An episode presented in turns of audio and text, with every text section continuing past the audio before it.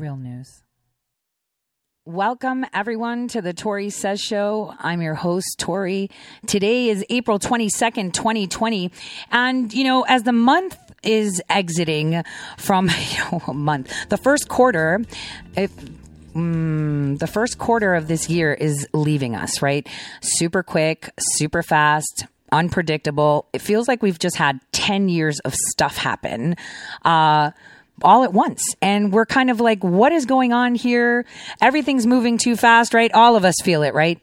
Coronavirus, impeachment. So today I thought we should visit uh, one of the biggest atrocities that we are able to see in front of us with a very special guest who is on the receiving end simply for not answering to anyone but themselves and themselves being what they stand for, how true they are. And, you know, through, I would say all of you, all of my listeners remember that, um, time where it was the first time that I actually did a whole show on just one person, and that was Roger Stone, because I found the way, uh, you know, Mueller's team treated him when they wanted to bring him in was just insane. It was uh, using a missile to kill a fly scenario. And so I'm bringing on Roger Stone today. Thank goodness, no gag order. So we could talk about a few things a little bit more open. So, Roger, welcome to the Tori Says Show. I mean, everyone's really excited to have you here today. How are you doing? I'm doing great. I am really grateful to be here. Um, it's an amazing thing that with the blink of an eye, you can lose all of your free speech rights. For 16 months now, the fake news media, principally CNN, MSNBC, the Washington Post, the New York Times, the Daily Beast, and others, have been disseminating absolutely false disinformation about me and my case, uh, and I have not had any right to respond. Uh, the judge reasoned that any comment by me publicly or in social media would taint the jury in my case, which of course does not address whether CNN or Washington Post tainted the jury. So I, am really finally glad to have my opportunity to tell my side of things because unfortunately, most uninformed Americans are under the impression that I was convicted of Russian collusion of which there was none, and which is not the process crime for which I was convicted. So I'm glad to have the opportunity to set the record straight. Well, Roger, just for the record, I want my listeners to know me and Roger haven't talked about what, what like I want to talk about. I've talked about Roger's case with my audience a lot. And you know what I found curious, Roger, uh, out of everything? So they drag you, Mueller wanted you in this investigation, kind of the same way he put Manafort in the box and General Flynn in the box. They knew they wanted them in a box. They wanted to reverse manufacture charges, right? This is exactly what we were seeing. Um, I mean, this is my analysis of it. And they drag you in and they reverse it. And obviously they gag you while they do it because I've, I've had on the receiving end an attempt to gag me too.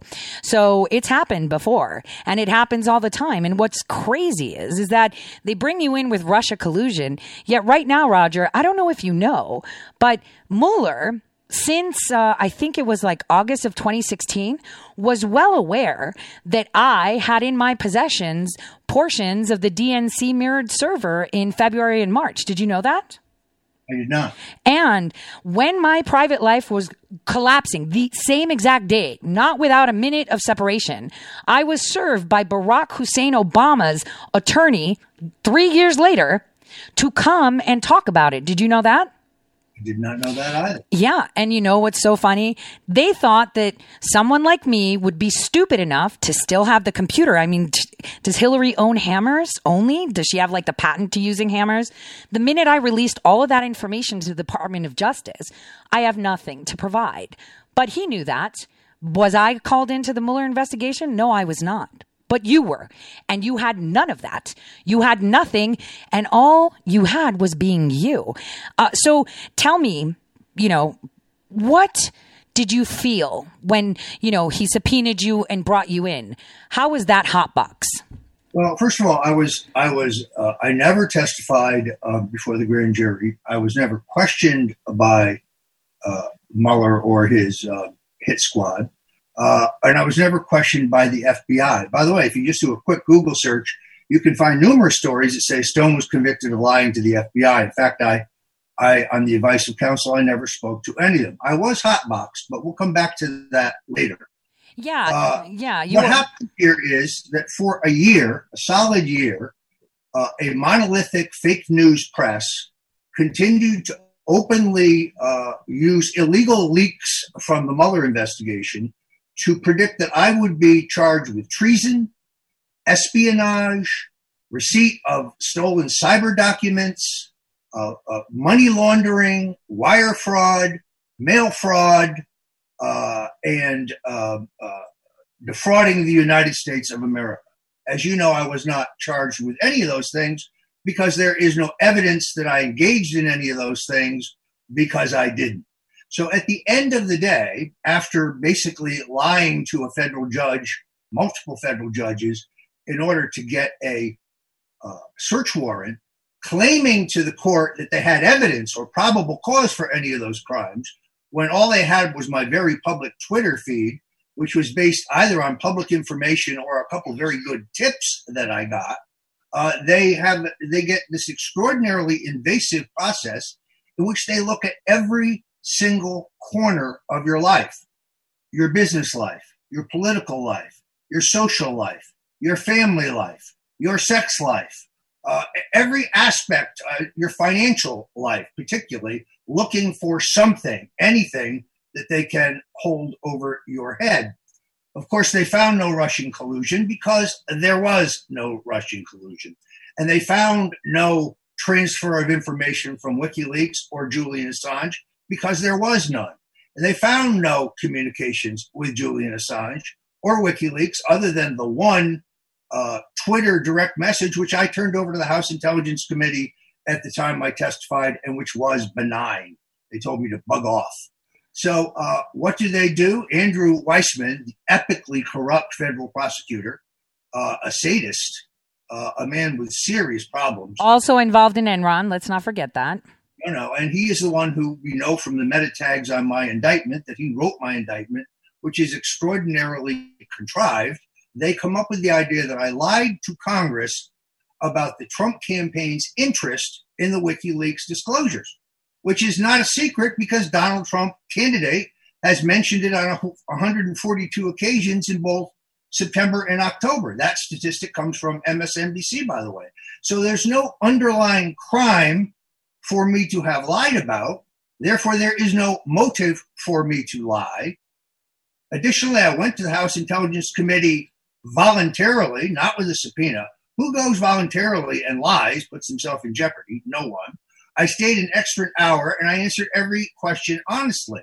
So the, the, the immaterial questions I was charged with lying about were all asked by Adam Schiff, and they were all uh, prepared in coordination between the special counsel's office, who had my emails, and Adam Schiff. And they were all immaterial, such as I'll give you an example. Do you remember getting an email from Steve Bannon on August 2nd? No, I don't. Aha, you lied. I said, Yeah, but the email is about a story in that morning's Washington Post. It doesn't matter. You lied. I mean, it's a perfect example of the kind of nonsense uh, and what this was really about, because you're right, they charged me long after they knew there was no Russian collusion, was to pressure me, which they did on July 24th of 2019, that they would uh, essentially give me a much, much lesser jail term if I would testify against the president regarding 36 private phone calls I had with him during 2016.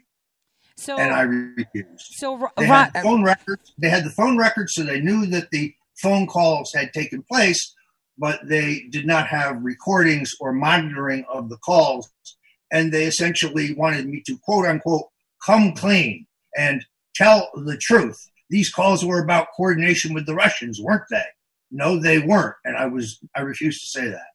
Well, Roger, um, so just for people to understand what Roger is saying, I'll make it a little bit simpler. So I took on some guy that thinks he's a big shot, an attorney general, and he came to me and gave me a voluntary, you know, voluntary assurance document. He said, sign this and I'll, and I'll leave you alone. Don't worry about it. I'll just leave you alone. Just admit to this. And I was like, are you kidding? No, I'd rather burn in flames. So like you, they knew that you would not agree to anything. They they reverse engineer. I've been the victim of that too, where they try to find anything they can to find a criminal charge. Now, in your case, they were able to, under the guise of Mueller, pretend there was a criminal charge, right? And because we all know that you can indict a ham sandwich if you really want to. I mean, look at Rosemary Collyer. She's so corrupt, the same woman that allowed Brennan and Clapper and before that, Hayden to completely rape the NSA system and, you know, violate section 702s was the same judge that signed off on the FISA uh, for Carter Page. So we'll get to the judges later. The point is, what they did to you, they went criminal because they could, or else they would have just buried you in civil litigation for, I don't know, not putting a pencil in place. Now, just for the record, I'm going to tell you that the calls they probably already have. But the thing is, they can't admit that they've been monitoring through channels that they have with the with the NSA um, to put them forward. So they needed you on the record claiming it because they supposedly don't have them. So this is how they work. This is how they operate, and this is how Adam Schiff manufactured reverse manufactured a whistleblower because it was basically a wiretap. And that is all coming to fruition because there was a pen register on Manafort the day of the Trump Tower meeting. You know that, right? Uh, Loretta Lynch heard everything in that meeting, and yet they made up this fake story when we can release the tape if we really wanted to. So what they did to you was put you in a box because they already knew what you stood for. They've seen it from Nixon until today. Um, to strangulate you and say, look, uh, you either pick the easy way or the not easy way. And they could have done that in the beginning, but they already knew your answer. So speaking of not, you know, bearing false witness, I mean, I think we both share a common period of when we both fell in love with President Trump. And at that time, he was just Donald Trump. Uh, for me, I was a kid, not even a teenager a couple of days prior to me seeing what he had done, I had run into him and spilled coffee on the street because I'm from New York on his friends. I didn't know who he was. I was a kid. I was in a diner right there on 55th and I was, uh, the newspaper was there and I saw some advertisements and I was like, whoa. And my father points out, wow, is this like about the USSR? And I was like, oh, you know what this says? This means that maybe Ronald Reagan's not running the ship. It sounds like Bush is.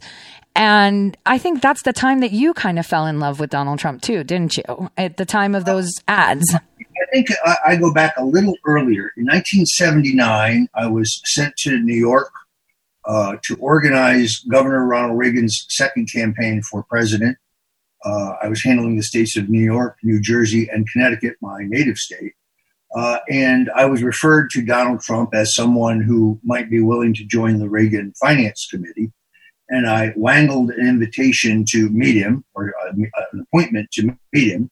Uh, and I was told by his very capable assistant, Norma Foerderer, may she rest in peace, that Mr. Trump was very busy and, and that I would that I would have 10 minutes at the most uh, and that I should state my business and leave.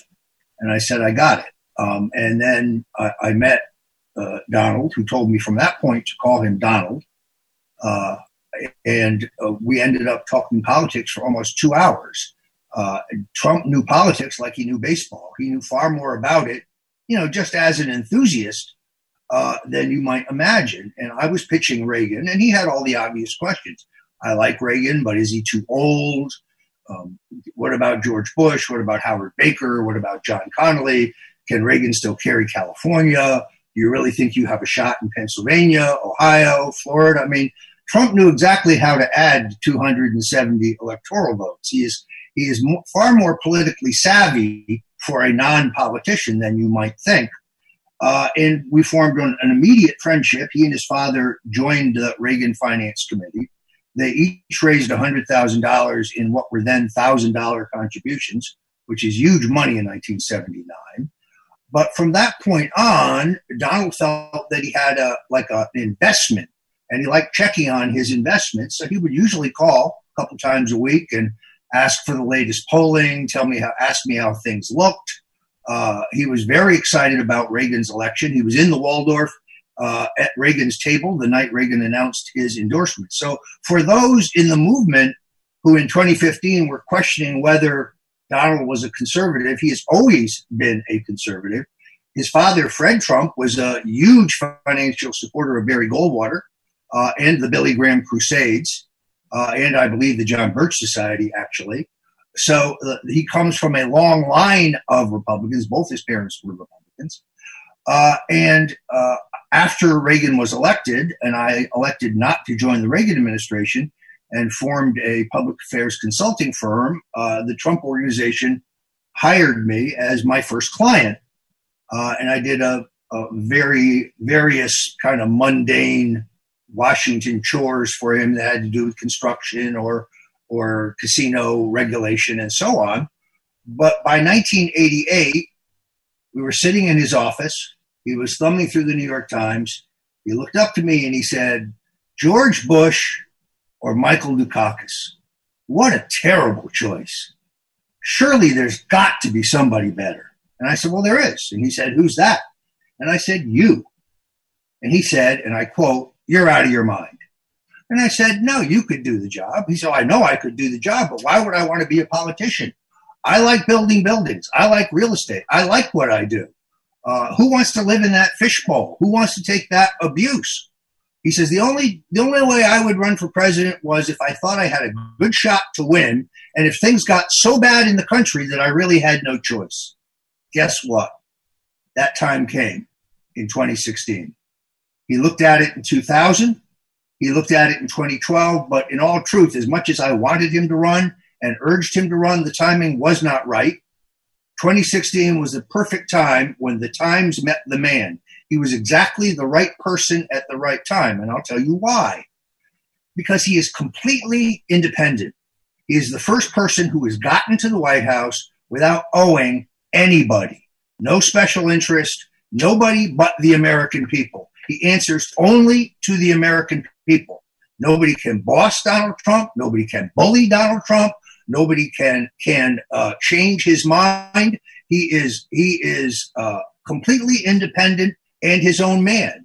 And he makes judgments based solely on what is best for the country and for the taxpayers. He has a, a deep uh, uh, affection and respect for our military and for our law enforcement. That's a refreshing change. Uh, and he feels the government hasn't had their back. He is a true patriot.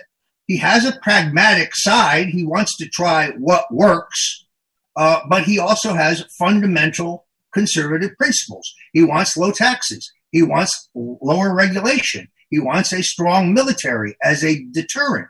He believes in peace through strength, not foreign adventurism where we stick our nose in every foreign war that where we have no inherent national interest. So he, I actually believe he's been put in this position by God that he, as an ego matter, he never needed to run for president to be somebody. He already was somebody. He didn't need a bigger house or a nicer plane. He already had a great house and a great plane. He didn't need a great life. He had a great life. He could play golf whenever he wanted. He loves real estate. He loves deal making. He's not doing this for him. In fact, the presidency is costing him billions, billions of dollars in opportunity. Uh, he's doing it for us. He's doing it at great sacrifice. And in my opinion, he's doing an amazing job. He did what they said could not be done. He brought the American economy roaring back, stronger and more prosperous than ever. It has been destroyed by a Chinese virus that was either brought here advertently or inadvertently. And mark my words, he will rebuild our economy before this election and bring America back stronger and more prosperous than ever before. I mean, I I 100% agree with you, Roger, because the thing that President Trump, why he was so great when he came in, and it's always about timing, and this is why I guess our conversation is perfect timing too, considering, uh, you know, uh, timing, right? But what was great is, I mean, people don't seem to understand that he was able to maneuver the New York real estate uh, you know, domain. That was like mafioso on steroids. You had to play politics, you had to do eggshells, and he was winning a hundred times. When he was broke, broke, he was going bankrupt. He had brought in a bunch of investors, right? A bunch of investors to sit down and listen about buying some property he had. And instead of selling him that property so he avoids bankruptcy, he sold him on the idea of the West Side. Do you remember that? Like that was like he, right? Really. Listen, when if you compare dealing with the Russians and the Chinese with dealing with the Manhattan real estate moguls, the Manhattan crowd is far more cutthroat and tougher. Right. Donald Trump is literally the toughest man I have ever known. Now that's saying a lot. Remember, I worked for Richard Nixon. I worked for Senator Bob Dole, both great patriots, both uh, both very very tough guys. And they still were spit out too. Donald Trump is. They don't understand how stubborn he is. And I mean that in a positive sense. When he sets his mind to do something that he thinks is right, there is no talking him out of it. It, it just cannot be done. He, he's very focused. He has amazing personal stamina. Uh, he has great energy. Uh, and he is way smarter than these fake media types think in terms of understanding the news cycle and the games they play. We, uh, he's exactly the right man at, at the right time, uh, and he because he has no because there is no influence on him from the globalists. That's precisely why they are desperate to remove him. That's why they hooked up the fake Russian collusion hoax. It's why they manufactured this Ukrainian collusion hoax. They want to get rid of a guy who wants to stop this country from hurtling over the cliff to globalism. Uh, and so far, he's beaten them at every turn, and he's poised to beat them again. And they are apoplectic. The Democratic Party has no program. What's their program for job creation? What's their program for tax relief? What's their program for uh, for for uh, for uh, uh, uh, for criminal justice? What's their program for our military? What's their program for for healthcare other than socialism? They don't even offer a program. Let me sum up the Democrats' platform. We hate Donald Trump. There it is. A hundred.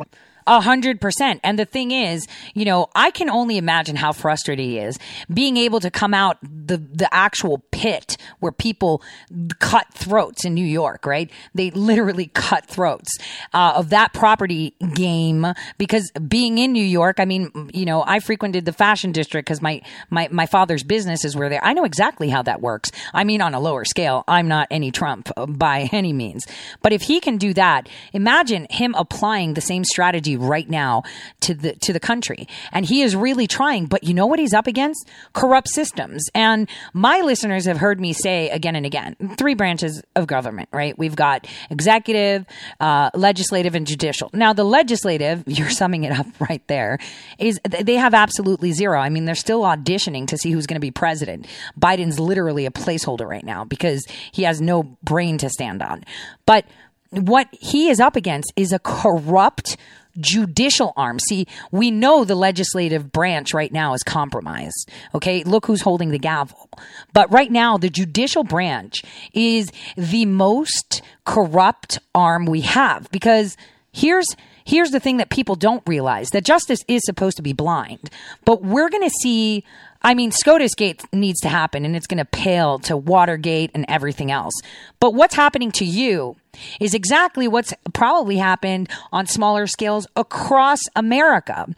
And, you know, a lot of people don't seem to realize that corrupt clowns weaponize the courts against the people to silence them. For you, for example, like I said, there's many people Mueller could have pulled into this investigation. And someone might say, well, maybe he wasn't aware of, you know, all these people or whatever might have been involved or, you know, we can, I don't know. Do you want to talk about Seth Rich? I mean, do you want to or no? I really don't. I don't think we need to. We don't really there. need to. We don't need to go there. But there's there's there's a lot of people. There's so much regarding my own case that I, I want people to understand uh, that, and we have limited time, as you know. But from the very beginning, I was essentially I was confident that I could be acquitted when I was charged. Everybody knows that that the FBI showed up with 29 heavily armed SWAT clad uh, uh, agents surrounding my home at six o'clock in the morning. They arrived in 17 armored vehicles. There was a government helicopter overhead. There were two amphibious units with frogmen jumping off, uh, armed uh, on the canal behind my house. They brought a battering ram up to my front door. They had a canine unit there in case I tried to flee. They had talked to my lawyers, the, gen- the, the special counsel, the day before. If they were going to charge me, all they had to say is, We're going to charge your client, please bring him in. And I would have gone in. But we had to put on this show. And I had a tip from inside CNN that this was coming. Uh, therefore, I set my alarm at five o'clock in the morning. I got up and took a shower. I put on my Roger Stone did nothing wrong T-shirt, and I sat in an upper bathroom window where you could see the entire front yard waiting. And 15 minutes before the FBI arrived, a CNN camera crew showed up and set up their camera stand 25 feet from my front door.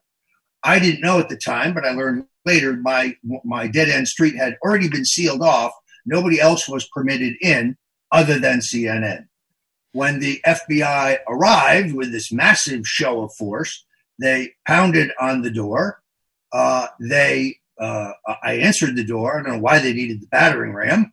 They said, "Are you Roger Stone?" I am. They said, "We have a warrant uh, for your arrest, and we have a warrant to search these premises. Please step outside. Put your hands behind your back." I did. They handcuffed me. I was frog marched out to the middle of the street in front of my house. Uh, they went upstairs and rousted my wife from bed. She is hearing impaired, so she was very confused. She didn't know if it was a home invasion. She had no idea what was going on. They frog marched her out into the middle of the street in her bare feet and her night clothes. She's committed no crime. Uh, and they then, for the next 13 hours, brought in these big trucks and tents and went through every inch of my house. If there was a picture hanging on the wall, they cut out the back of the picture to make sure I wasn't hiding something in the frame. They went through every one of my books, and I have hundreds of them, to see if there was anything inside uh, a computer file and so on. You know what they found? Nothing. Nothing. because they had already looked at all my emails and all of my text message and all my phone calls on the basis of their false claims to a federal judge that they had probable cause for money laundering prob- uh, and cyber crimes and all these other things that they had no evidence of. Uh, and um, they spent, uh, it is estimated, $1.1 million on this raid because the government was shut down and all those agents were there on time and a half. Uh, for what? to put on a show for CNN. I could have turned myself in and I would have. And they knew that. Oh, they said, you were a flight risk. We had to arrest you in this way. Really? I have no passport. I don't own a gun. And three hours later, when I was arraigned, they asked for no cash bond, which means they never believed I was a flight risk. To this day, we do not know who in the FBI approved this raid because the FBI refuses a Freedom of Information request from Tom Fitton at Judicial Watch, who is now suing to get those documents. My guess is that Christopher Wray approved this raid, and Christopher Wray, who has been fighting uh, in court to keep secret documents that the Clinton campaign gave the FBI in 2016, should be removed, in my opinion. Well, Roger, I want to say that I'm glad that you were alerted prior to this because for me, watching it, first of all, seeing CNN with like a, oh yeah, we just happen to be in the neighborhood with a lawn chair and we're just going to set it up. I want to know if any of us are going to get a tip to be with a lawn chair and a camera when they, you know, come down on Brennan and on Comey and the rest of them. I want to see if we get it because for me, the concern was one, you know, if you're waking up in the middle of the night and you've got people pointing things at you, uh, you're going to respond because you're half asleep, don't know what's going on, right? And your wife being hearing impaired, that's even way, that could have gone south super quick. So I'm kind of glad that there was a little bit of, uh, you know, hey, because that was, I was terrified that that was the desired outcome. This morbid scenario of you waking up in the middle of the night with something in your face and being one of those people like many are that have, you know, a handgun at reach. You know what I mean? It could have gone pear shaped real quick, or you didn't even need to have one. And they would have been like, oh, he moved his hand under the pillow. How do I know? You know, and you're done. That's how I saw it. I'm just telling you from a spectator position, how I saw it. Now, speaking of Christopher Wray, you'll be surprised how many things he is obfuscating and roadblocking. Um, specifically, uh, questions that I have placed as FOIA requests, which is something that I wanted to bring to your attention. So, as you know, uh, you know, it's been all over the news that your jury, you know, first of all, your judge is just horrific. Uh, you know, the bench under her tushy should be trembling right now because it's, she's like almost like Judge Collyer in my eyes. She shouldn't even be sitting on a bench.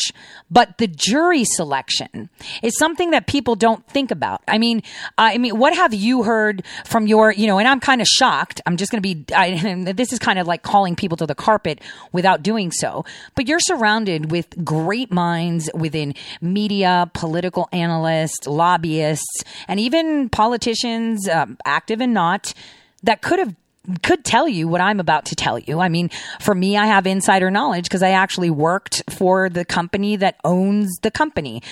But before I get there, I want to ask you, how do you think your jury pool was selected? Well, obviously, I don't know. I do know that based on the statistics on the District of Columbia, that, it, that the statistical improbability of my jury having a single Republican should be impossible the statistical impossibility of my jury having a single military veteran should be impossible. The statistical possibility of my jury having no jurors with less than a college education is impossible. Uh, but that was the case. Uh, so um, when we learned the jury pool, uh, which I'm not really allowed to speak about too specifically because it's under seal, uh, we recognized that there were no potentially um, sympathetic jurors there. There was basically one Republican who had worked in the Reagan administration in the jury pool. The government used a preemptory challenge to knock them out. Uh, I always knew that this would be extraordinarily uphill, but I still wasn't going to plead guilty.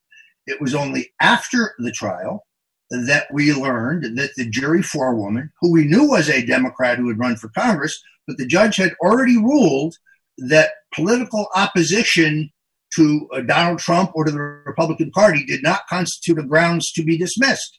So that argument would go nowhere. Uh, but we did not know that in 2019, she had posted on social media specific attacks on me the day I was arrested and subsequently, and a series of attacks on Donald Trump, including calling him the Klansman president and saying that all of his supporters, that would be me, are racists that alone should have entitled me to a new trial.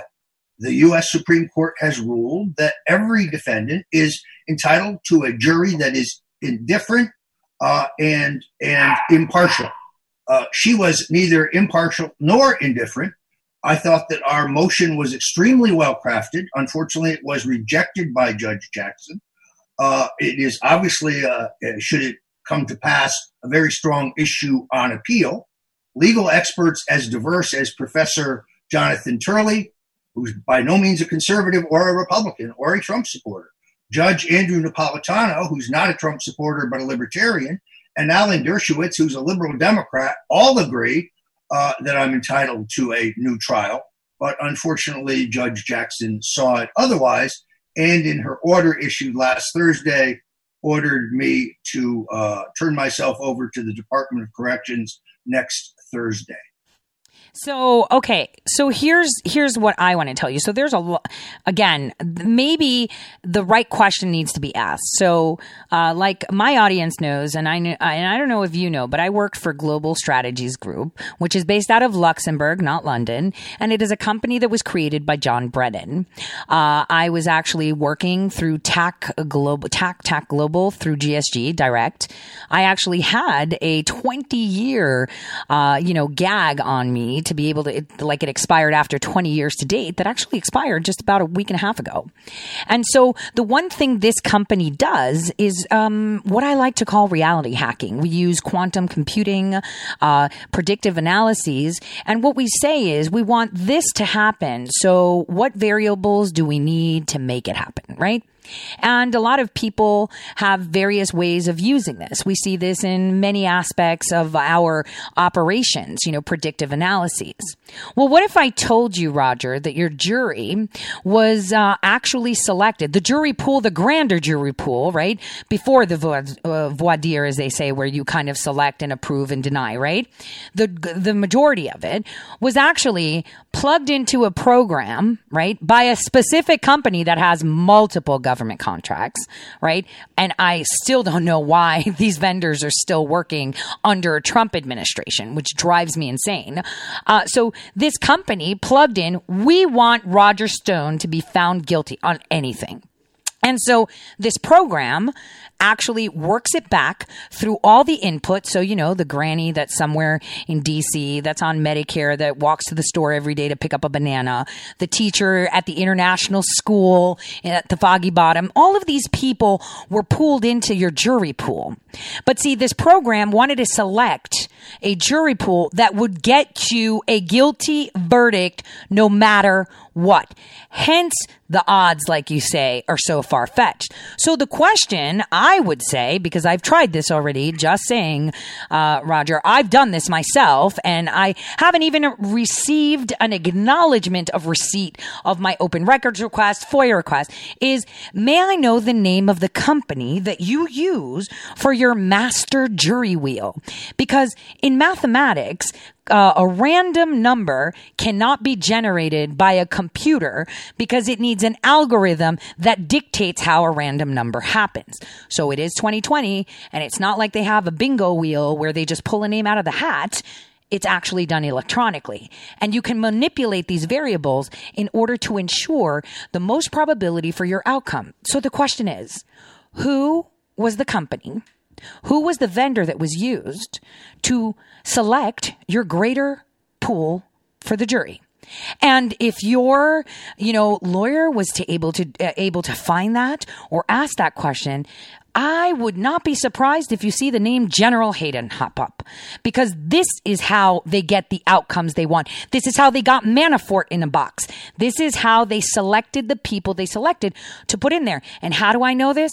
Because up until February, I had my own username and password to access the system to see the order requests. And I've made that clear. So, uh, you know, how would you feel to know that a company was actually sourced to push out and select your jury pool and it wasn't so random? Would that, you think, change the judge's, uh, you know, idea of sentencing you? What do you think if, if that actually came to fruition and you found this? What do you I think the judge would do? I, I, don't think it would change anything in terms of the judge's decision because, as uh, Professor Turley has written, her decision was so contorted and wrong uh, that it was that it is extraordinarily vulnerable on appeal. Uh, I do think it might strengthen my uh, the possibility of my appeal should that become necessary. I will never plead guilty to something I didn't do. Uh, it's a matter that does require some research, and I appreciate you bringing it up. Yeah, no, it is. And I'm, I'm, I'm, I'm going to tell you this, Roger. Your case will blow the top off of every single case you've seen.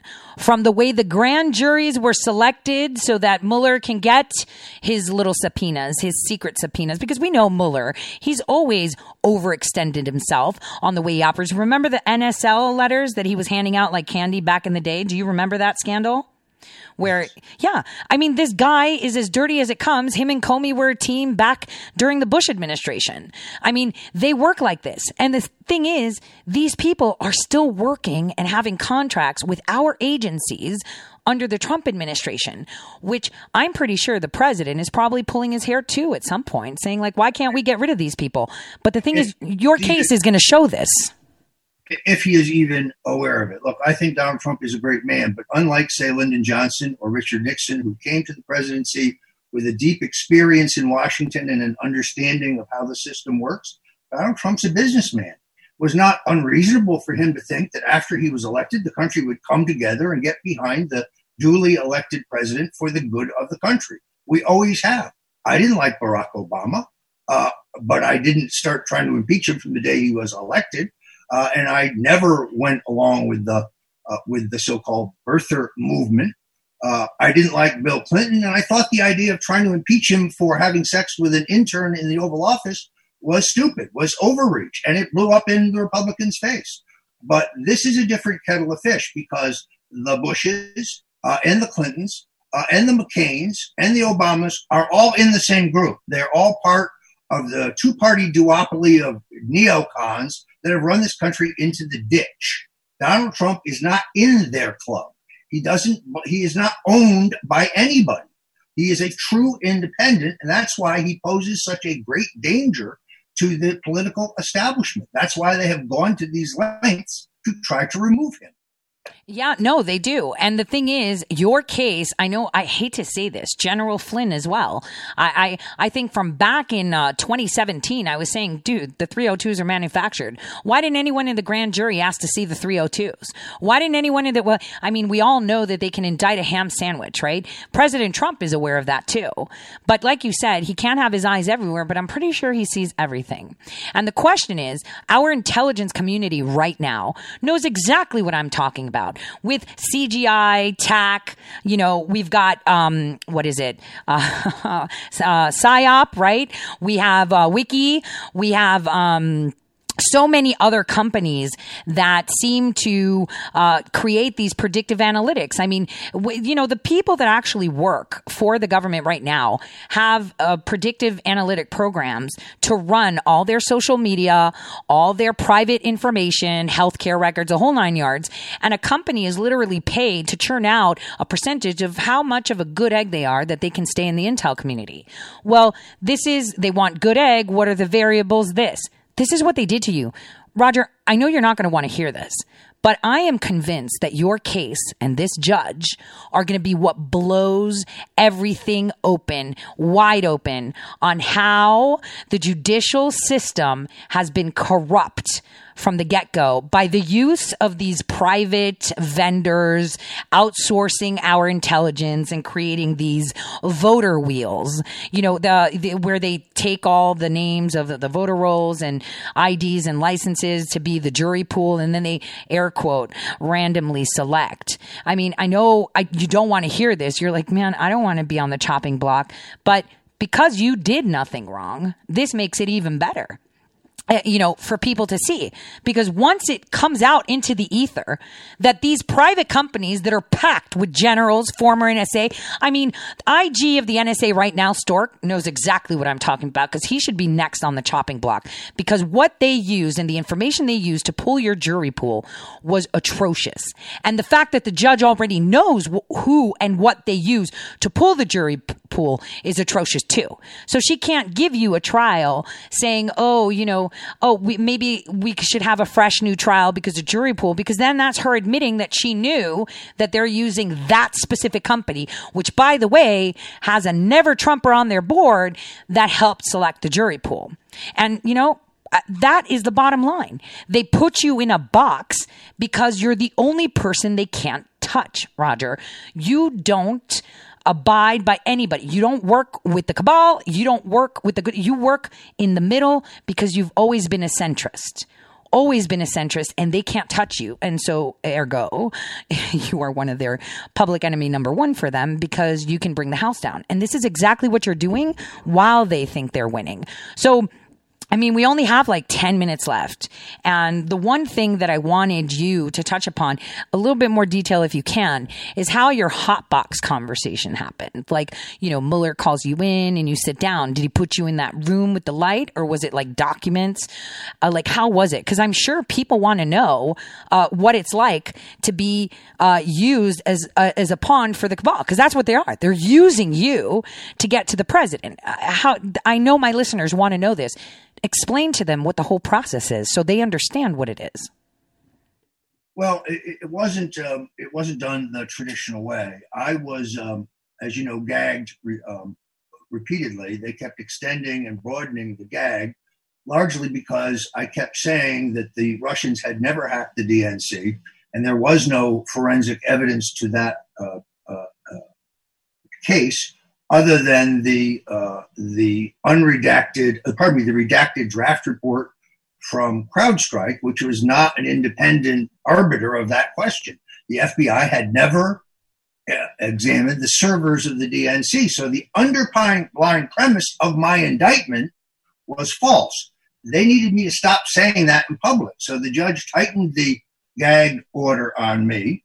Uh, I appealed that to the circuit. The circuit sat on my appeal for three months and then ruled against me, not on constitutional grounds, but on procedural grounds. I should have asked Judge Jackson to remove the gag, as if that would have worked. Uh, they were really just stalling to get me to trial without being able to speak.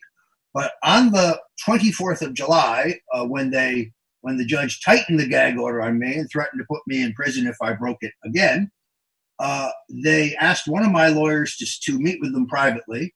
Uh, he did, and at that meeting, Jeannie Rhee, who was heading the investigation into Roger Stone, previously Hillary Clinton's lawyer and a lawyer representing the Clinton Foundation, no prosecutorial experience, but came out of the Mueller law firm, basically said to my lawyer, Look, uh, we have these phone records. Stone talked to Trump 36 times in 2016.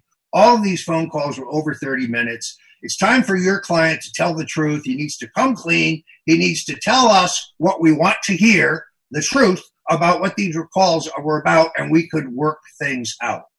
And my lawyer said, "Well, I'll have to, uh, you know, I have to speak to my client." They said, "Well, step into the hallway and call your client."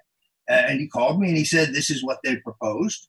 And I said, "No, uh, I, I couldn't even tell you by memory what every one of those calls were about, but I know that none of them were about coordinating with the Russians, period. And I'm not going to say that because it's not true. And being a lawyer, he said, well, you ought to think about this very carefully. You know, they could they could bring a superseding indictment against you for additional charges uh, and make this really unpleasant if you don't play ball. And I said, well, I'm sorry, but we have to decline. I am not doing that. And I knew then that I would go to trial, and I knew that my odds of winning a trial were pretty slim, but I have to live with myself and, my God and my country. Uh, and I was just not going to turn my back on the President of the United States, who I think is in the middle of saving this country. it, it is that simple. It was a gut wrenching decision for people on my team. It was not a gut wrenching decision for me. I had members of my own family, not my wife, but others who said, you know, maybe you should consider this. No, I was not going to be Michael Cohen. Zero chance. Sorry. Uh, and that's precisely how it went down. Yeah, no, and that's usually how hot box moments have. They're like, you want to save your skin. And that's the thing. I am shocked that you are surrounded with so many great minds that have access to the same information, maybe not the same way I have access to it, uh, but they have the same information that I have, giving you that the reason your jury pool was tainted was because of the company that was sourced to randomly select them. And none of them told you. And you do know why? Because it's the one thing I loathe, which uh, you know, you and I see eye to eye. Saving your own skin. You know, self preservation is the worst quality a human being can have where they can sell their mother just to preserve themselves. And that is how I see the people in your orbit that do it. That's the same thing I saw with Laura Loomer, right? We have her as a common, you know, friend. You know, she was thrown into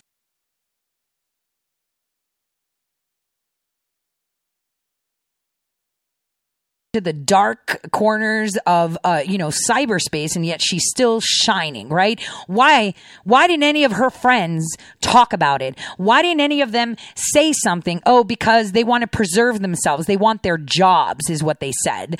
Or, or you know i can't touch this because of this. And what people don't seem to understand is laura loomer is you in a way how i see it uh, you know 50 somewhat years ago and, you know, she is the, the best voice right now that we have as you are because you're standing for the same thing all your life and that is your moral compass your you know boundaries. And right now you're being set on fire by the cabal because you refuse to use that self-preservation, you know, gene that every single human being has because it's not the right thing to do. And for me, Uh, you know, watching you even and listening to you on different, you know, radio shows on TV where there's most of these people already know. Some of them actually work with the company that actually pulled your jury pool, Roger. And it, that's the point where I want to take my shoe off and knock it over to whatever device I'm listening to because I get so frustrated. So you right now are in a corner and you're awaiting sentencing, but hopefully the manifestation of this company and the connections it has to Mueller, to Brennan, to Clapper, to Comey will all come to surface too. And it'll be realized that it was a fix from the beginning, a fix for Cohen and Cohen cracked, a fix for Manafort and he stood that's how you see the morality of each person. Am, am I wrong? And the only thing, I mean, what are you hoping can happen right now when you go in for sentencing? I mean, without even considering that uh, possibly someone is digging into that company right now. What what is your best hope out of this? What do you tell the people aside the fact that they all know you did nothing wrong? What do you hope happens? Well, look, I, I, am obviously hoping from for some executive relief from the president. I have not been promised a pardon. I have not formally requested or informally requested a pardon, but I think people understand that I am praying to God for one. The president's made very clear that he knows that my my case and trial was a travesty of justice. He has, which is his First Amendment right, uh, complained about the jury misconduct.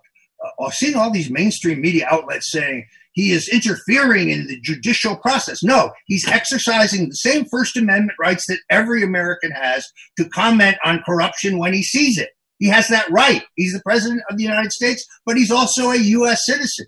So, uh, you know, all I can do is pray. All I can do is ask others to pray. All I can ask people do is to go to freerogerstone.com uh, and sign a petition to the president. That's freerogerstone.com. All I can do is raise money for a possible appeal, perhaps using some of the issues you have raised today. Uh, you do that by going to stonedefensefund.com. I raised and spent $2 million from 65,000 Americans for my first trial. The cupboards are bare at this point. I am personally indigent. I've lost my home, my insurance, my savings, my car, my ability to make a living because I was gagged. Uh, but I will not fold. I will continue to fight. If I have to appeal, I will appeal. Uh, I'm praying that the president will do the right thing. I have no inside word. There is no deal or anything of that kind. I think that must be there must be justice for General Flynn. If anybody got screwed worse than I did, he did. He is a great American patriot who served his country with distinction. He was targeted by the Clintons and the Obamas because he refused to stop talking about the dangers of Islamic radicalism and terrorism. Uh, and what has happened to him is an absolute disgrace. The difference is that he should never have pled guilty to something he didn't do. I would never plead guilty to something that I would not do. What I ask now of your listeners more than anything else is to pray for me, pray for my wife who is not well, pray for my family, pray for justice, pray that the president has the wisdom, that God gives him the wisdom to make a good decision uh, in the name of both mercy and justice that's where my head is today. Well, everyone is praying for you, Roger. And with only a minute left, I just, uh, everybody knows I talk about you. I talk about General Flynn and uh, Manafort. I haven't even got to yet because that's going to be a little bit more uh, intricate and fun. But, um, what we're going to see, hopefully, very soon is the mask pulled down from the control that these, you know, uh, th- the swamp has. And you know, it's coming from me, the mud monster. Uh, that, that this company, hey, for all of you DMing and everything, if you see the name General Hayden, you got it. That's the company. So this is, this is where we all need to be supporting each other in injustices, no matter what side of the fence you sit on. When our justice cannot be blind, when when our justice can be bought, then we have justice no more. And uh, General Flynn, Roger Stone, Paul Manafort, and even Cohen, even though he flipped, are prime examples of that. And uh, right after this break, guys, uh, we will be revisiting. Um, information in regards to General Flynn's case and talk about the. Roger Stone, thank you so much for joining us here. I can't wait to have you back.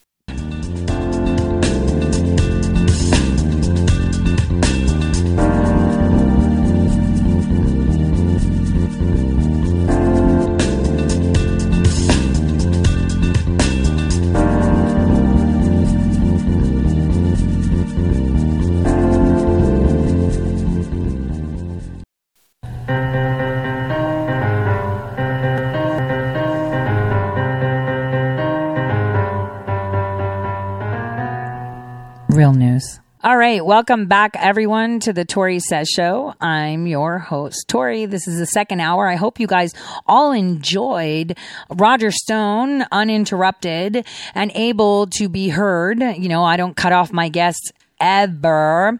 And I always make sure that um, everybody has a way to be heard. Now, before we get into the little tidbits that I want you guys to revisit from that interview, but also for you to understand more and have context of exactly what he was telling you and why he was dragged in, aside from the fact that they just wanted him, I am going to play for you believe it or not, from democracynow.org, an interview they had with Julian Assange in respects to Roger Stone. So I was going to play this during my interview with Roger. I was really hoping I could get him for two hours, but you know, I couldn't. But the one hour was great because this was the first time that we actually spoke um, in regards to all these things. Because, you know, I when I'm going to tell the world that our judicial system is duped, like I've said, which is the most corrupt arm of our branch of government right now. And we can thank all the scum that's at the top that did it, right? I need to make sure that it's in the public ether, that they don't use it against him, and that his lawyers start asking questions or someone starts saying, what's the company you used that pooled this jury pool? I want to know. And when you see, that this company, which I know because it was a subsidiary of our company, well, kind of was, right? Because it all leads back to that idiot Brennan. And let me tell you something Brennan is thick as a brick. Hayden is more dangerous, more conniving, and he's actually a little bit smart. I mean, he's manipulated his way to sit there within the he's he's like an internode. He's kind of everywhere and sees everything the Trump administration gets. I mean, Stuart we really need to have that conversation. That IG needs to be sat down. But before we get into all those little pretty details and talk about Christopher Wray, let's take a listen to how Democracy Now! questioning Julian Assange about Roger Stone will open your eyes after the first hour of this show and what you heard. The things uh, that should be concentrated on, not uh, leaping into an insane bout of uh, anti Russian hysteria. Julian Assange, I wanted to ask you about Roger Stone. In March of 2016, he posted on Facebook that he, quote, never denied that Assange and I had a mutual friend who told me WikiLeaks had the goods on HRC, that's Hillary Rodham Clinton, and would begin disclosures in October. He did, and they did. I didn't admit it. I announced it, unquote. In a series of tweets, which he later deleted, Roger Stone also attacked a woman who challenged him on Twitter, writing, quote, you stupid, stupid B word, never denied perfectly legal back channel to Assange, who indeed had the goods on crooked Hillary. Um, I th- now wanted to talk about the latest Roger Stone uh, going uh, to testify before the Senate Intelligence Committee and what came out of that, your response to that. Uh, Roger Stone has been trolling Democrats all his life, and he's doing exactly the same thing in, in order to elevate his profile. That's all. Uh, you can look at our statements at the time. Um, he didn't say anything that I hadn't been saying in public at the time.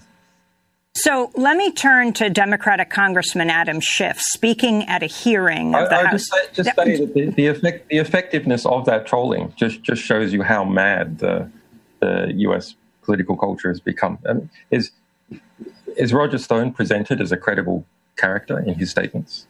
Is that a credible, is that a credible person? Do Democrats think that he's credible? Well, I think the issue is his closeness to Trump and whether or not you think Trump or Roger Stone is credible. Um, you, the, look, the, look, look, look, he, he's. if he had something to worry about, why would he be deliberately playing it up constantly?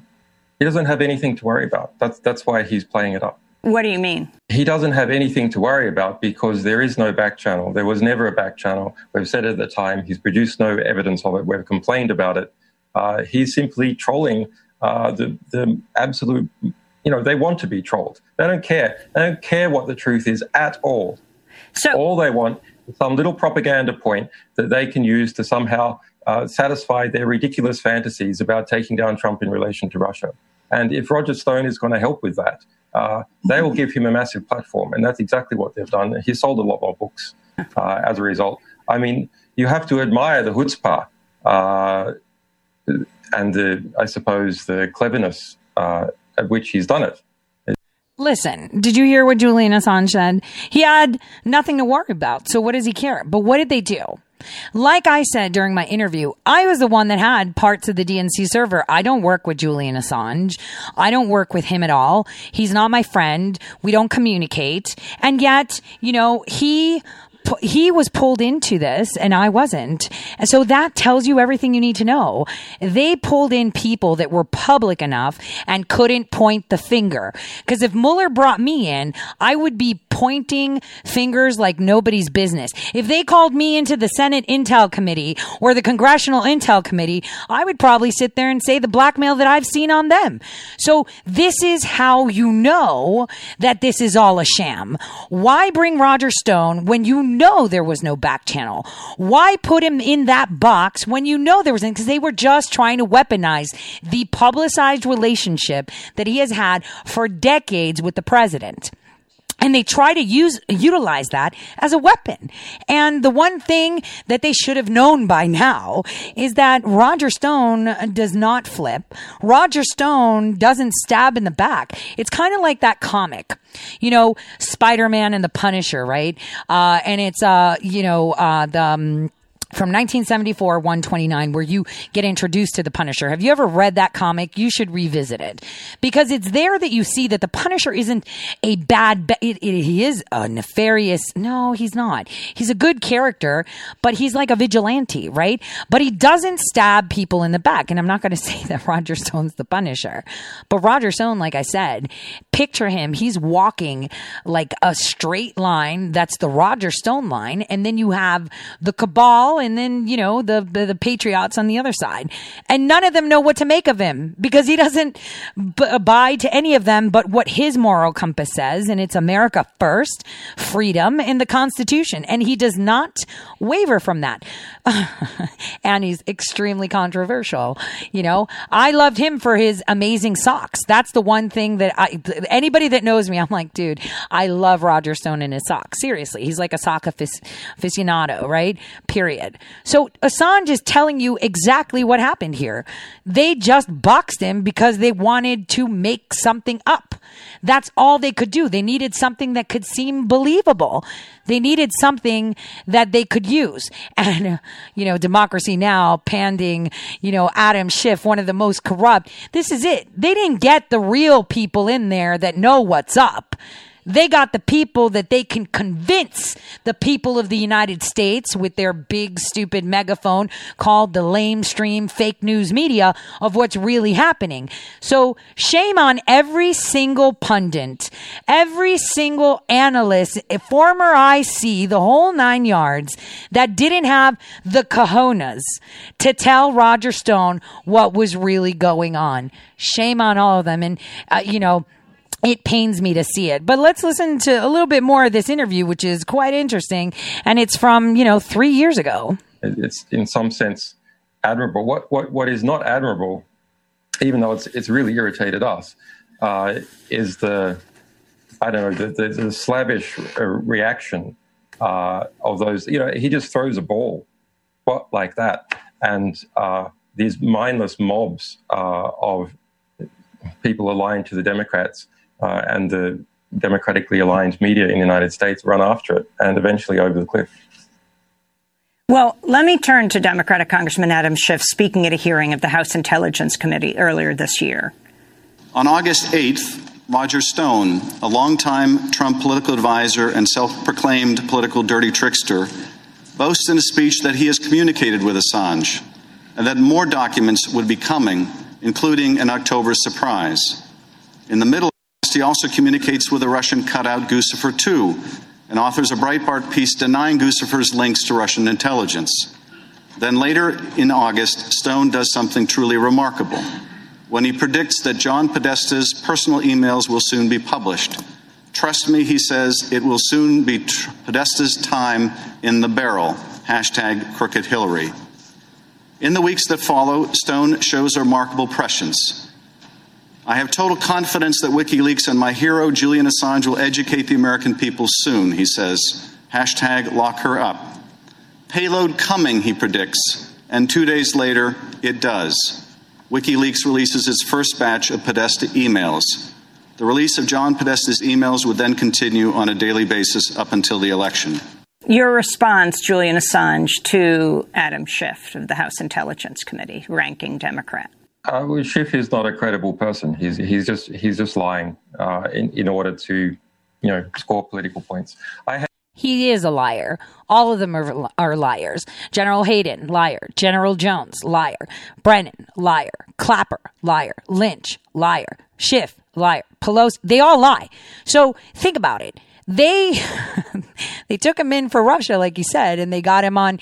You forgot your email. God, if you ask me what I ate yesterday, I'll have to pause, and that was yesterday. Ask me what I had this morning, I'll still have to pause. You're gonna ask me with someone that I've probably exchanged emails with pff, so many times in my life.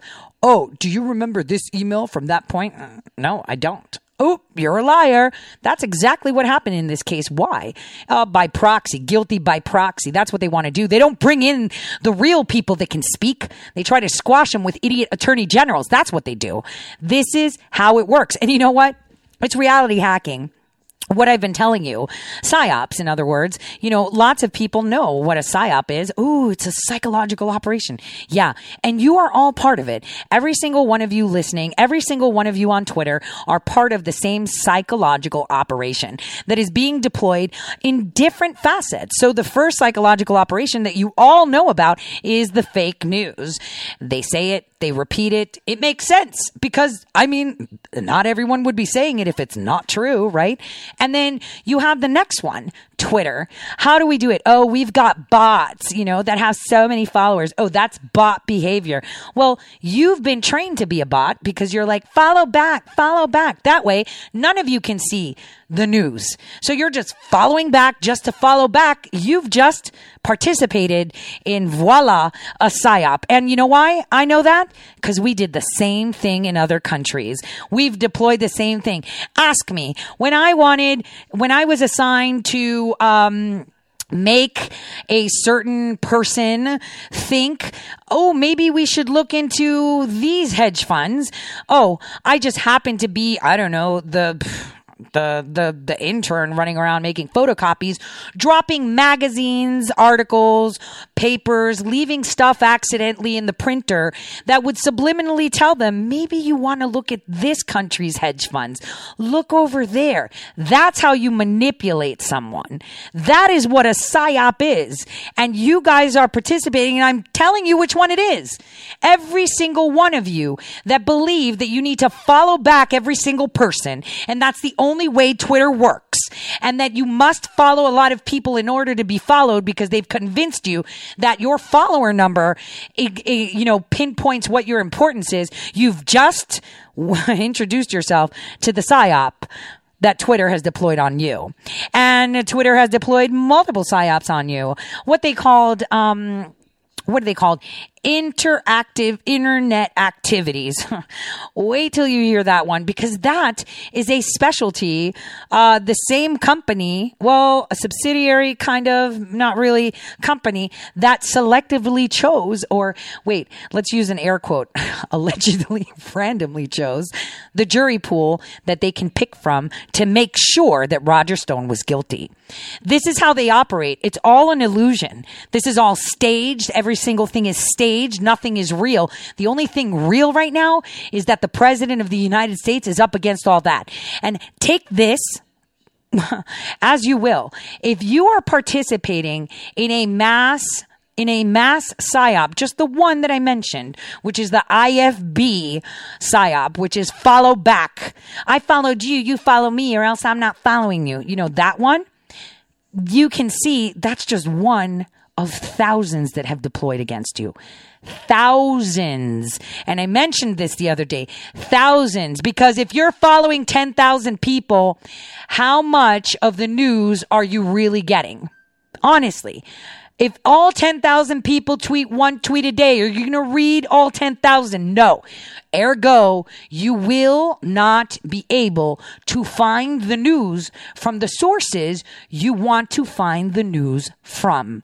So you have just been introduced to the concept that you have been a victim of a psyop voluntarily. And those are the best ones because it doesn't even look like you did anything. And that is the way it is. And that is how, you know, Twitter can deploy these, you know, programs where, you know, you can't see the replies, you can't see the retweets, they manipulate the likes, you know, when you should just focus on what you want to know, focus on the facts you want to know. Instead, they've put you in this loop of feeling that you have to do this, you must do this. It's just follow. So what is it? Simon says. I mean, they trained us well when we were young with that, with that game, didn't they? But as you can see, this is exactly what they've been doing. They have been psyoping you while they're trying to usurp our government, right? And all of them are screeching right now. I can tell you that when I, even though I was, you know, talking and interviewing Roger Stone, I could hear butt puckering from the IC community when I pointed out that there's a company that actually pooled the jury. Cause that's a secret nobody wants to tell. Because, you know, all your blue check marks, oh my God, he's so great at commentary. Then why not mention this? A, either they don't know and they just pretend to know stuff, or B, they're part of the PSYOP too. So this is what you need to look at. This is why I say most of them is shills.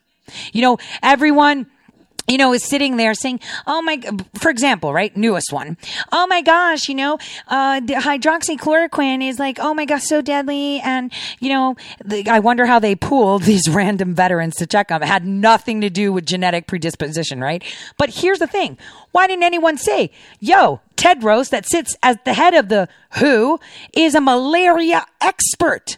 Malaria expert. How did he not know that hydroxychloroquine can do this? He probably did when they deployed it, but you know, he's not going to tell anyone. They're going to do a counter just to make sure that this virus populates. Tori, that's crazy. That would mean that they wanted this pandemic to happen. Of course. Look how fast you lost your rights. Look how fast you're under every single person's thumb. That's how they play the game. That's how they do it. And once you realize the psyops that they've been executing on us for decades, it all makes sense. And then you can appreciate exactly what the president of the United States is going through. His own people deploying things like this, his own agencies being, uh, what how can I say um, being held hostage because they have contracts with these agencies now.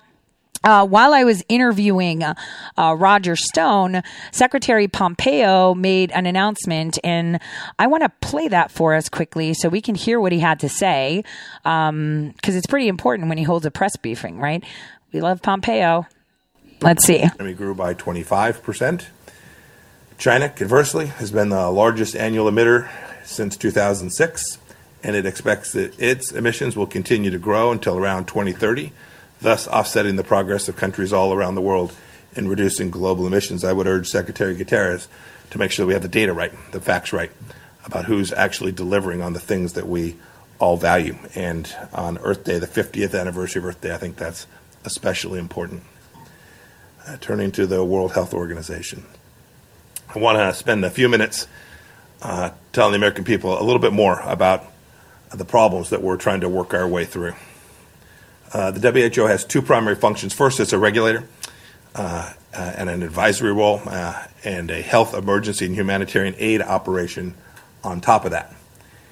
After the first SARS outbreak in 2003, the United States led the reform of the WHO. The WHO rules that govern how countries report on public health threats.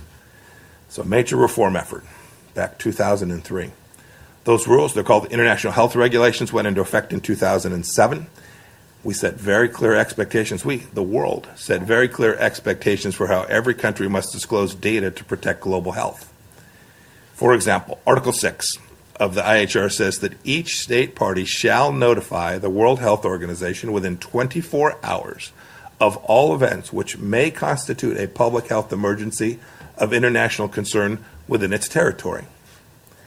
Annex 2 of those same rules provides that countries must notify the World Health Organization of any unusual or unexpected public health events such as SARS, a close genetic cousin of the virus that causes COVID 19.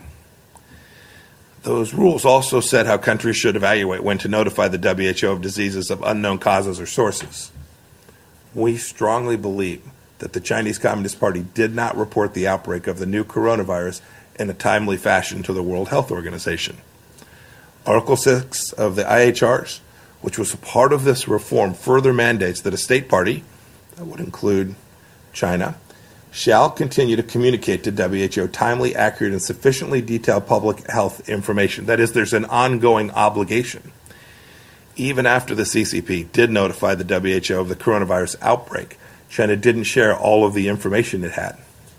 Instead, it covered up how dangerous the disease is. It didn't report sustained human to human transmission for a month until it was in every province inside of China. It censored those who tried to warn the world. It ordered a halt to testing of new samples and it destroyed existing samples. The CCP still has not shared the virus sample from inside of China with the outside world, making it impossible to track the disease's evolution. Not making a legal determination here today on China's adherence to the IHRs but the World Health Organization's regulatory arm clearly failed during this pandemic. Okay, so let's stop that right there because the audio is really bad and they really want to hijack me with stupid ads. So here we are where Pompeo pretty much says in a nutshell that China hasn't reported there should be more labs that are investigated, which means how much more money, how much more taxpayer dollars have been given to China to create things and then reverse engineer uh, cures, right? That's basically it. And so he's laying it all out there on this uh, coronavirus. Um, and like I said on March 25th, when uh, Twitter decided to tell me that I was acting like a bot, uh, I see that. what? Oh, uh, that I said that this was all about impeachment and look at it happen now. Now they're going to use this NIH research and say it totally applies to the rest of the world. And that for decades now, people that have been taking the malaria drug to protect themselves from malaria is causing damage, a long standing drug. And Tedros, where is he? Why don't we ask the malaria expert why it is that suddenly this medication that has been used for so many years is now a bad medication? Now not good for the people or consumption, even though the cure rate is almost at 99 5% for those that are using hydroxychloroquine. So it's pretty incredible when you uh, kind of take a step back and look at it. This, this, what you're seeing, guys, is one of the greatest shows on earth.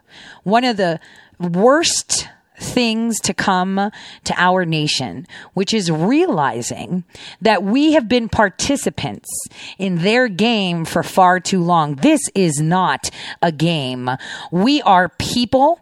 We have livelihoods, families, real concerns, and the innate right to be free.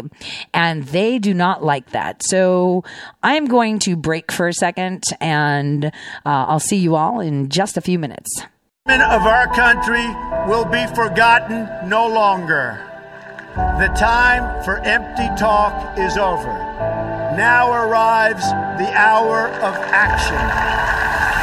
From this day forward, a new vision will govern our land. From this day forward, it's going to be only America first. Every decision will be made to benefit American workers and American families. America will start winning again, winning like never before. I will fight for you with every breath in my body, and I will never, ever let you down. Do not allow anyone to tell you that it cannot be done. No challenge can match the heart and fight and spirit of America. We will not fail. Our country will thrive and prosper again. Your voice, your hopes, and your dreams will define our American destiny. When America is united, America is totally unstoppable. Hello, my fellow patriots. My name is Michael Flynn Jr., and I am the proud son of General Flynn. Your support of the last two years has been incredible and will never be forgotten. If you'd like to continue supporting General Flynn, you can donate to our legal defense fund. Any donation is welcome. Hi, to donate, I'm Laura go Loomer, to and I'm running for Congress in Florida's 21st congressional district. Wouldn't it be horrible if we lived in a nation where journalists were silenced just because they confronted the political and media elite? You might think that could never happen in America, but it did. And to me. For confronting people like Hillary Clinton on her corruption and Ilhan Omar for her ties to radical Islamic terror groups, I have been banned on pretty much every single social media platform. And if that doesn't sound extreme enough, I'm also banned on Uber and Lyft. I know, I cannot understand that last one either. When this all happened to me, I contacted the media and members of Congress. I asked them for help. I kept calling, I kept emailing, but I never received a reply. And that's when it hit me. I'm a well known journalist who has the phone numbers of the most powerful people in politics and media, yet I couldn't get any assistance. What on earth would the average American do if the same thing happened to them? I realized then that if I wanted to see change, that I would need to run for office. The American people deserve representation that listens to and acts on their concerns. So here I am, running for Congress in Florida's 21st congressional district, because the American people deserve a voice and a representative who, like President Trump, will keep the promise. Okay, guys, I have no idea what is going on with my system. I think I upset someone today. Maybe it was all those butts puckering uh, when uh, you know the real perpetrators are exposed, and that's exactly what we should all be doing: is exposing the real perpetrators. But you know what? When people, you know, I would like to say that even though I didn't go through like Jarhead boot camp, but went through Navy boot camp, when you're trained in the military, you're trained to face uncharted waters without fear, right? And that is one of the biggest tools they give you. Uncharted waters means you've never you don't you have no certainty of the floor in front of you. You have no certainty of, of, what is to come next. But you are taught to be brave enough and strong enough to walk in that path without fear and full trust in the feet and how you stand firm with the buckle of truth. And so that fearlessness is in the face of uncharted waters. But what we've been talking about today and how Roger Stone made it clear to you on, uh, uh, throughout his whole discussion with all of us today is that we are not, none of us right now, you or I, are not faced with uncharted waters or unknown territory. We know exactly where we're standing. We know exactly where we want our next foot to go. So, what is the problem. The problem is, is that we do not know how to put our foot down. Why? Because they've trained us not to know. You know, Laura Loomer's advertisement that I run about her being blocked on social media and she took charge. She filed a lawsuit, right? That is what every single one of you should be doing. I saw that the Meridian County, whatever police department in Idaho arrested a woman for being in a playground, a playground that that woman paid for with her tax dollars that she is allowed to enjoy. No one can tell her no.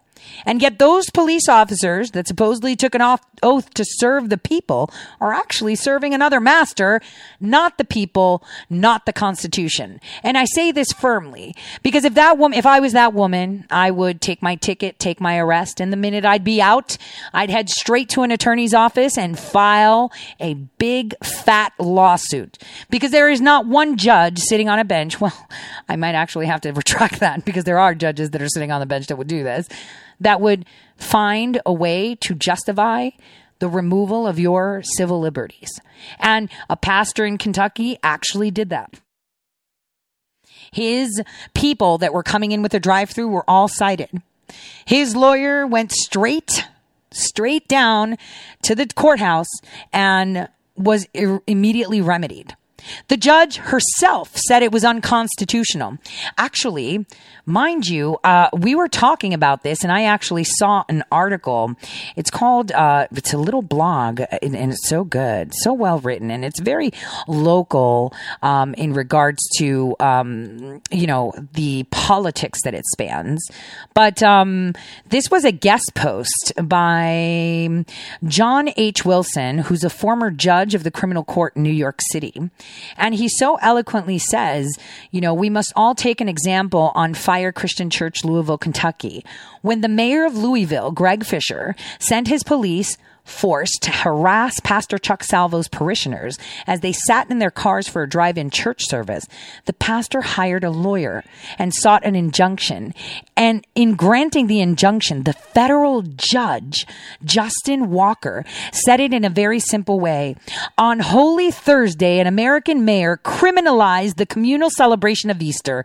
The mayor's decision is stunning and is beyond all reason unconstitutional. If every single one of you, like Laura did, use the courts that they weaponize against you, against them. This will never happen again because case law, aside from just the legislators that sit in DC, make the law, right? You have that right. I mean, you know, I I've had courts weaponized against me. They sent subpoenas to every corner of this planet trying to find something since they couldn't come up with something criminal and they definitely didn't want to bring me into the Mueller investigation cuz that would have been a ticking time bomb right there for them. It would have been like pfft, um, instead, they tried to go civil. So let's manufacture a story and then let's uh, let's ask for something for nothing. Oh no, you want claim for you want relief on a claim that doesn't require relief. Okay, so you don't like her, so you're taking her to civil court. And a lot of people will say, well, that's unconstitutional. Yeah, it is. But you know what? I'm okay with it. Because every single judge that has allowed this to perpetuate will no longer be sitting on a bench. And so far, the Supreme Court Justice, the Chief Supreme Court Justice of that state, has already rolled their heads. Wait till it gets to the rest. Because that is how you get things done. Sometimes you just got to sit there, grin, and bear it. And unfortunately, like I, like I told Roger Stone, unfortunately, you're the one that has been picked to just blow this out. And exactly that's what's going to happen. When people find out that jury pools are tainted, when they find out that the prosecutor says, I want a conviction on Mary Jane, plugs in, hires this company or one of their subsidiary and says, hi, here we are. Here is the outcome I want. I want Mary Jane to be guilty. And then it takes out all the data, compiles all the social media, health records, you name it. Yeah, they violate it. You better be, you better be sure that anything that's record on federal, your passport, your whatever, they'll pull it in there and then they'll selectively pick a jury that's most likely to provide you jury pool that is going to give them the guilty verdict they want. That's how they work. Everything is fixed. They own everything. So when I tell you SCOTUS Gate is going to blow things up beyond proportion, you have no idea because they have corrupted the only thing that we pride ourselves on, and that is a fair court. But many of us know that if you have money, you buy the court and we're okay with it. Oh yeah, you know, he has money. He'll just get away with it. It shouldn't be like that. It should be fair.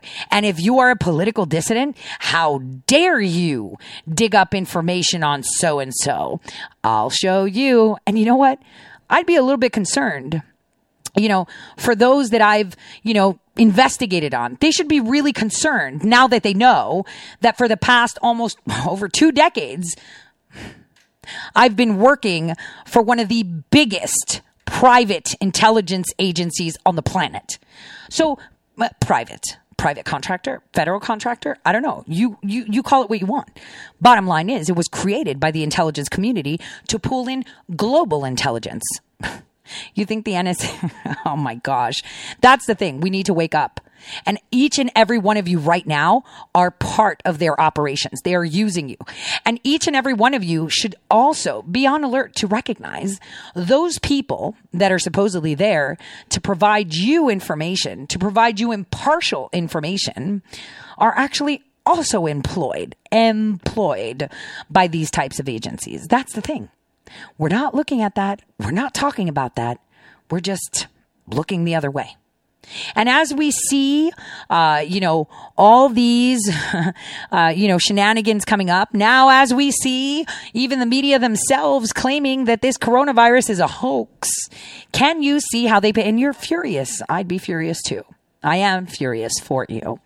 And all of us should be furious because they believe that we should have no right to freedom that they know best and that we should just sit and be obedient little eggs. That's exactly what they want.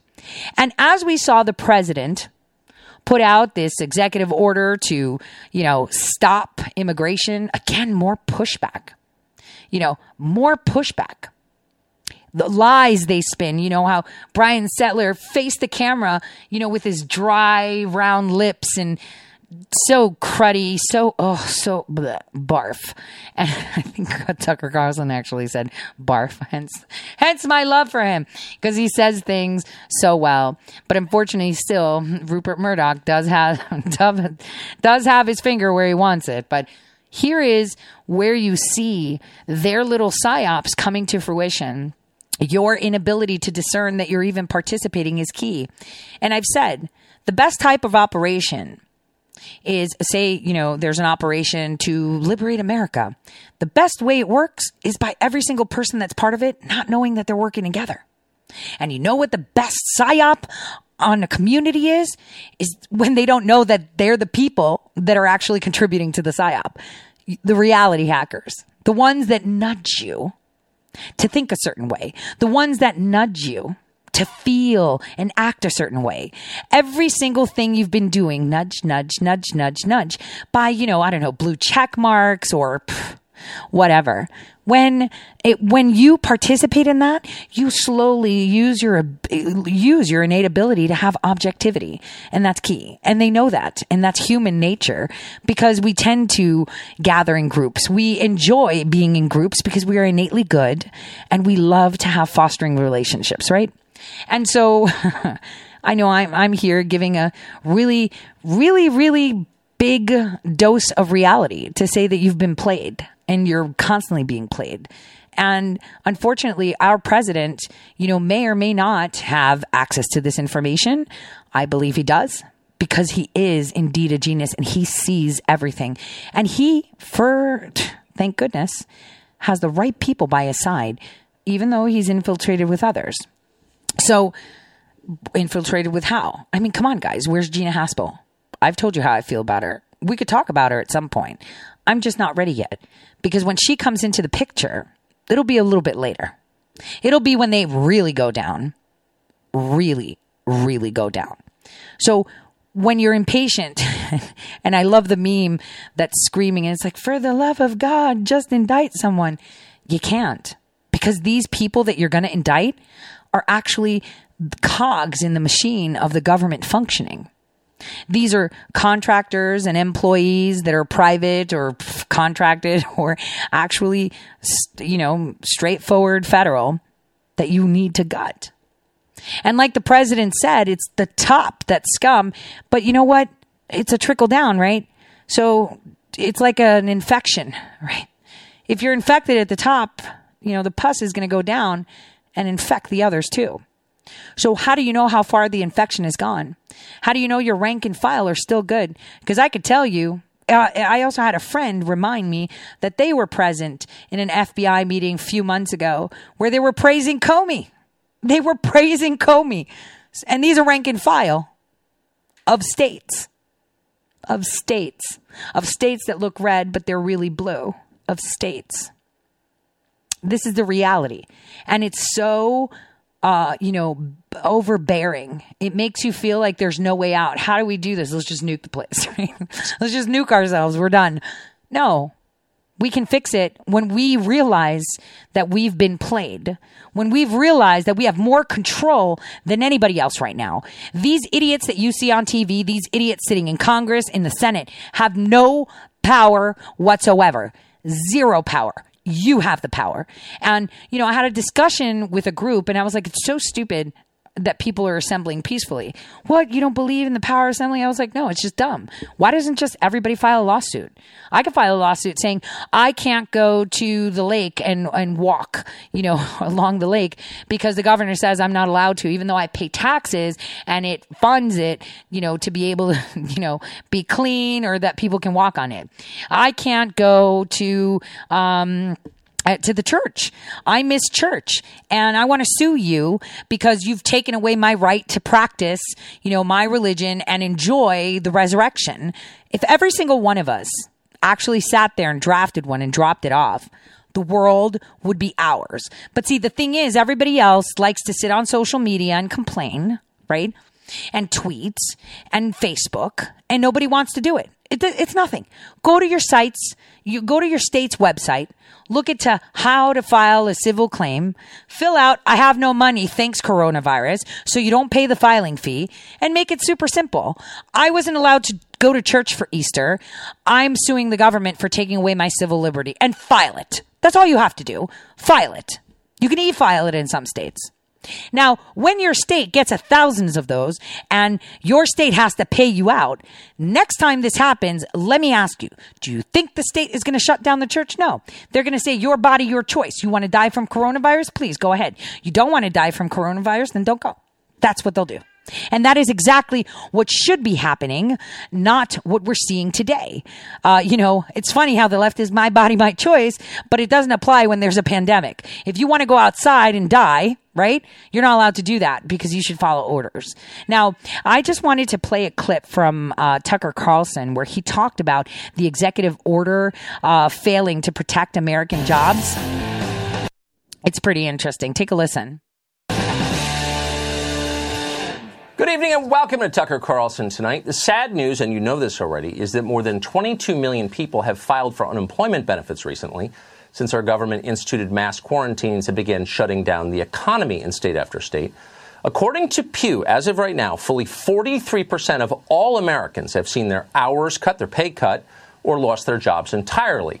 That means a huge chunk of the country is now wondering how to pay the bills. Some have run out of money entirely and they're hungry. Lines at food banks are the longest in nearly 100 years since the Depression. So, whatever you think of our uniquely generous immigration policy, and maybe you support it, it's pretty clear that right now is literally the last moment that unemployed Americans should have to be undercut by foreign nationals as they look for desperately needed jobs. It's obvious, and the president knows it well. Last night, without warning, he tweeted this quote, In light of the attack from the invisible enemy, as well as the need to protect the jobs of our great American citizens, I will be signing an executive order to temporarily suspend immigration into the United States. End quote. Well, that ricocheted around Twitter immediately. The announcement seemed to come out of nowhere, but in fact, it didn't. Americans have been consistently demanding this, and it's measurable. A new Ipsos poll found that a remarkable 79% of all American adults support a temporary suspension of all immigration into the country for the duration of this pandemic. A Harvard Harris poll found that 83% of adults, 83%, want a moratorium on immigration from Mexico. And by the way, these are not new sentiments. They've been around a long time. Another Harvard poll from two years ago found that 81% of voters wanted legal immigration cut to below its current level of about a million people a year. 63% wanted that number cut by half at least. In a country as divided as ours is right now, this is as close to a consensus as you're ever going to find about anything ever. If our democracy is real, and we're hoping it is, our leaders cannot continue to ignore what the public wants.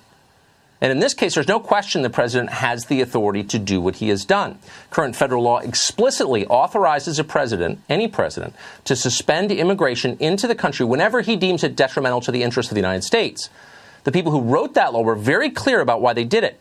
During hearings at the time, they explicitly pointed to epidemics and mass employment as the kind of crises that would justify cutting off immigration. Sound familiar? Of course it does. To most people, that makes utter sense. Why, in the middle of a disaster, would you make things worse? Why would you hurt your own people when they're already hurting? Even in Europe, that's very obvious to leaders. Many European countries have closed their borders during this disaster and are now making do with their own indigenous labor force.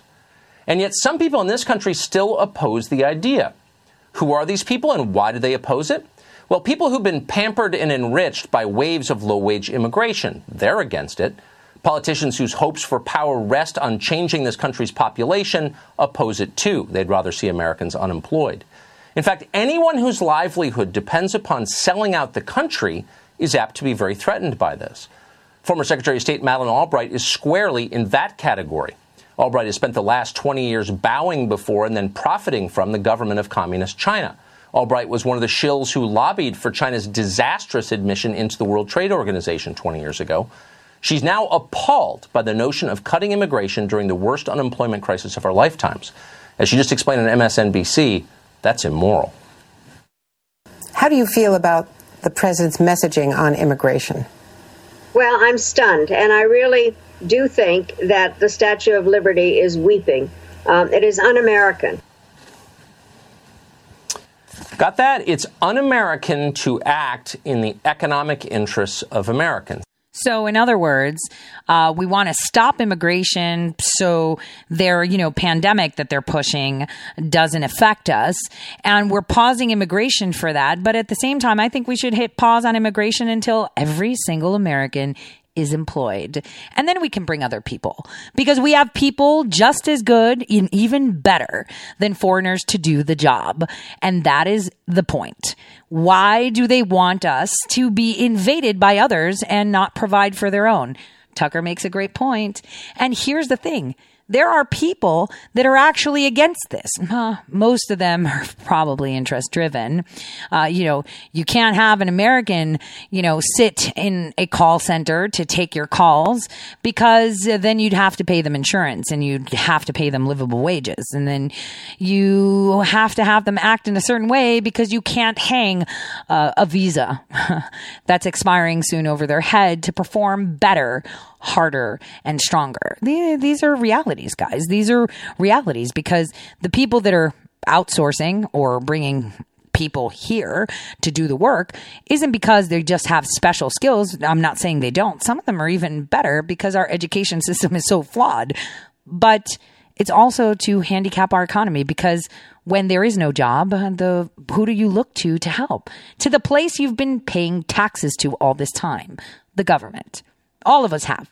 And I'm taking my Trump bucks. Apparently, they're sending me a check. Um, you know, happily, because I know most of that is from confiscated monies from all these CEOs that have stepped down and the whole nine yards. So I'm more than happy to take it because I think I've paid enough because we're, we live in a nation right now that we pay taxes in order to be allowed to be free, right? How sucky is that? Really sucks. So what I want you guys to think is Thursday is one of the favorite days that the president has. He loves Thursdays. Uh, and, and, he really does love Thursdays. I think that's the time that he really spits some fire and I love it. Um, but what you have to see going forward now with all this, are we going to open up? Can we go to work? Are we going to have work? How's this going to pan out? Do we really have to wear masks? Do we have to wear gloves? Are we able, are we going to be able to go to a baseball game? Are we able to, going to go to a football game? Can I go to the movie theater again? Uh, can I go swim? Can I go whatever? Can I go shopping? I want some clothes. These things, these questions, as you see that unfold, all of this unfold, I want you to remember you are part of their game. Make yourself, remove yourself from that game, and you'll see just how fast things shape up. And the president has been telling you that again and again and again. And the economy, just like Roger Stone says, huh, he's going to make it even better now because he is using their words against them, their experts against them, their tactics against them. The only thing we have to do now is pretty much remove the vendors that are helping the cabal execute this. So, before I go, with five minutes left, I'm going to leave you with this. Today, hopefully, you've understood what psychological operations are and I talked about it yesterday and I talked about it today again so that you can understand how you are simply a character in their script. You also heard from Roger Stone that it is a thank God he was warned before they stormed his house because it could have went pear shaped. So I guess them having a lawn chair and a camera across the street, you know, compared to the fact that he was able to be there and not let it go as pear shaped as they, as they probably wished it would have went, I'm good. And think, why is Christopher Wray not releasing the documents that issued the order to create, like, you know, as if they were going after some, some guy that had guns blazing, you know, like in that scene, you know, meet my little friend. Like, seriously, this is, this is what they did, right? So who ordered that? What is, what else is Christopher Wray hiding? Those are all questions. How do we get those answers? By asking for them. Pretty simple ask for it. And you know, we have Tom Fitton, who again, I say, he probably, it's like he pumps iron every time he drops, every time he drops a subpoena, the guy bulks up. I love him and adore him. And I'm so glad we have him where he is. But you don't have to be, you know, judicial watch to do it. You can do it in your, you know, in your city, in your state. Drop that lawsuit. Drop that lawsuit. Drop that FOIA request. Drop it. I've dropped so many of them. It's ridiculous. And I'm hoping that someone can find out what company was contracted to pool the jury, not only for Roger Stone, but for Manafort and Cohen. Cohen cracked. For Manafort, Cohen, Roger Stone. Huh. Should we get to General Flynn? We should do that too. Because Bottom line is he doesn't need a pardon right now. He needs this judge to be held accountable because there is not a judge in DC that doesn't know what company is used to pool these jurors. Not one. Not one. And think they're supposed to be serving the people. They swore an oath to uphold the Constitution. How is this even happening?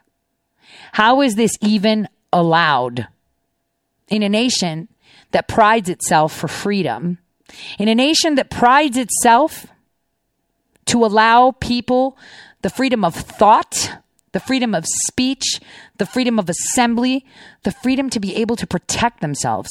How is that even allowed? And the answer is you've allowed it. I've allowed it.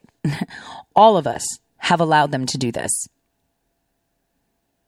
And the other key point Roger Stone is facing sentencing for something he didn't have. He had no contact whatsoever. There were absolutely no back channels. None. Yet I, who they knew, because you know what? Matt Couch, right? I contacted him in 2016. I told him I know exactly what's up. I can talk to you. You know they looked at his DMs. You know they got all his phone records. You know they knew I knew. Yet they didn't come to me at any time. None. None. Why? Because they don't want to bring someone that actually knows what's going on. They're going to bring people in that kind of know, maybe know, not really know. So that way they can taint it and paint their own story. Because the only thing they wanted is to remove the people that actually know where the bodies are buried. And that's the bottom line. And Roger Stone, well, they wanted to make the president guilty by proxy, but I, I don't know how you can be guilty just by associating with someone. That's pretty dumb, right? Totally throws out our Constitution right there, too. So take that with you as you will. And for those of you that love to dig now that you can't work, let's see what that company was. And just a hint General Hayden was part of that group. So, on that note, I want to thank every single one of you. God bless from all of us here at Red State. See you tomorrow.